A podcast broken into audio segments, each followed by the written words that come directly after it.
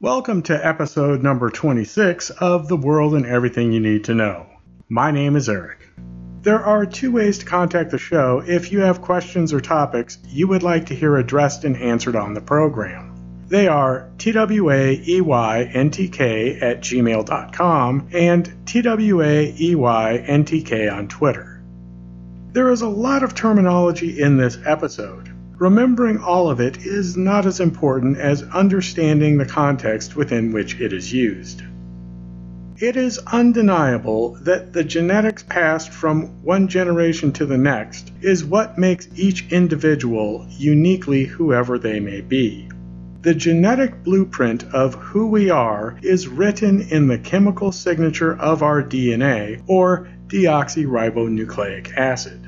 This incredibly lengthy and detailed set of instructions is tightly wound into bundles called chromosomes.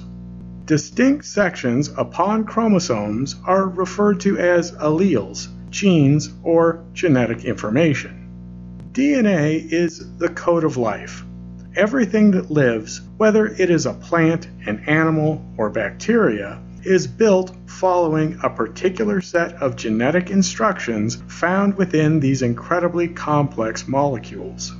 This master molecule of life is comprised of billions of smaller molecules, known as nucleotides, that are linked together in a manner that looks like a ladder.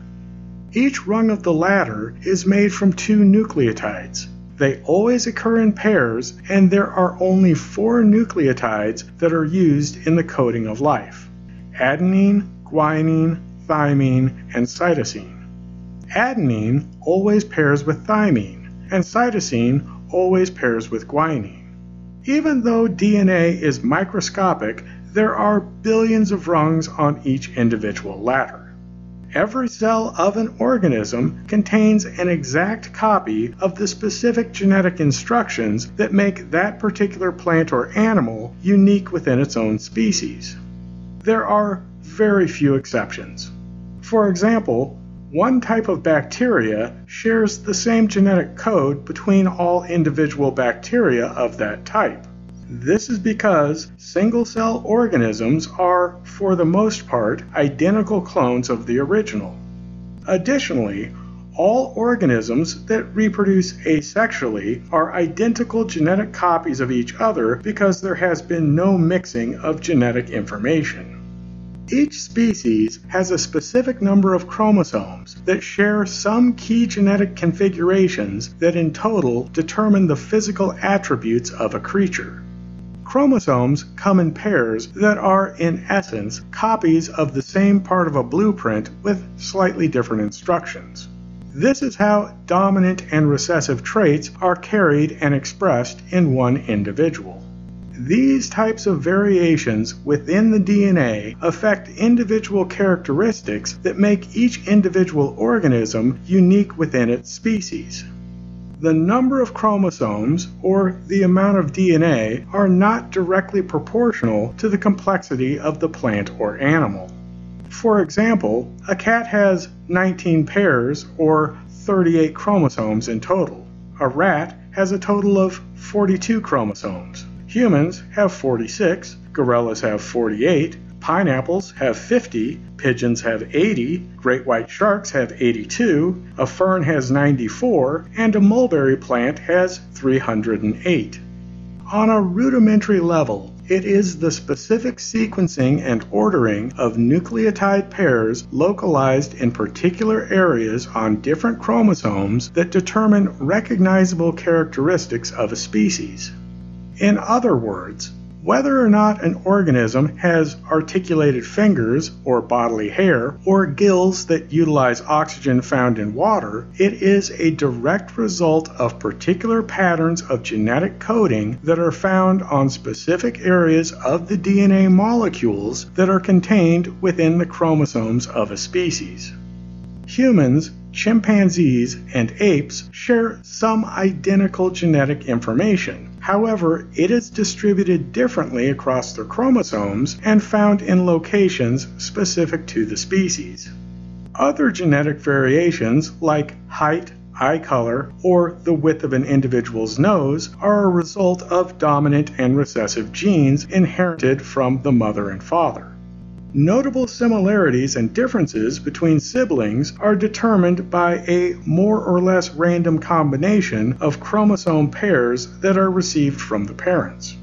There is a nearly innumerable amount of variation that can occur within a species, but a majority of the variant traits are not noticeable and, as of now, have no known effect.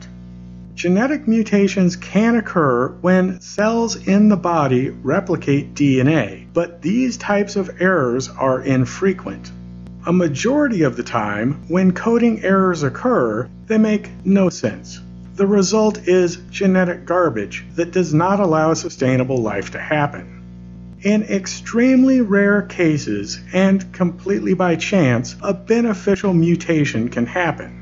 These variations through mutation are normally pretty subtle. The ones that are advantageous, perhaps providing a previously untapped talent for survival, have an increased likelihood of being passed on to the next generation. When the mutation is transmitted from parent to offspring, the mere act of reproduction immediately increases the number of individual organisms within a species who carry the beneficial mutation. When a number of similar mutations occur over dozens, if not thousands, of generations, there is an additive effect. When they are beneficial, the composite effect of the variations tend to provide a significant advantage over the adaptive capability of the original organism. A few notably advantageous mutations are binocular vision, opposable thumbs, and increased brain capacity.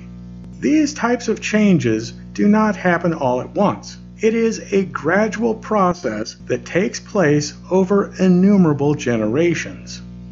As an example, imagine an antelope is born with a genetic mutation that rotates the location where the muscle is attached to the upper femur of the hind leg by a couple of millimeters.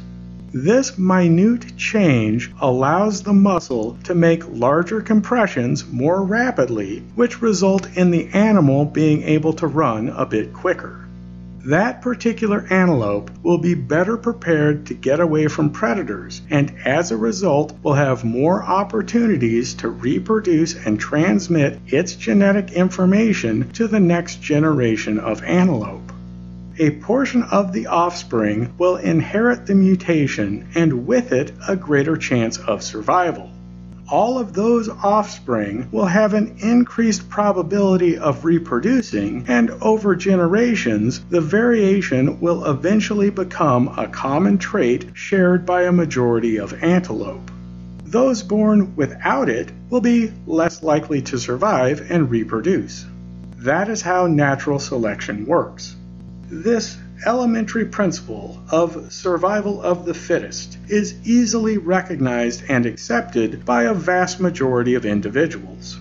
It is the extension of this natural phenomena over countless generations and hundreds of thousands of years that is the primary mechanism of evolution.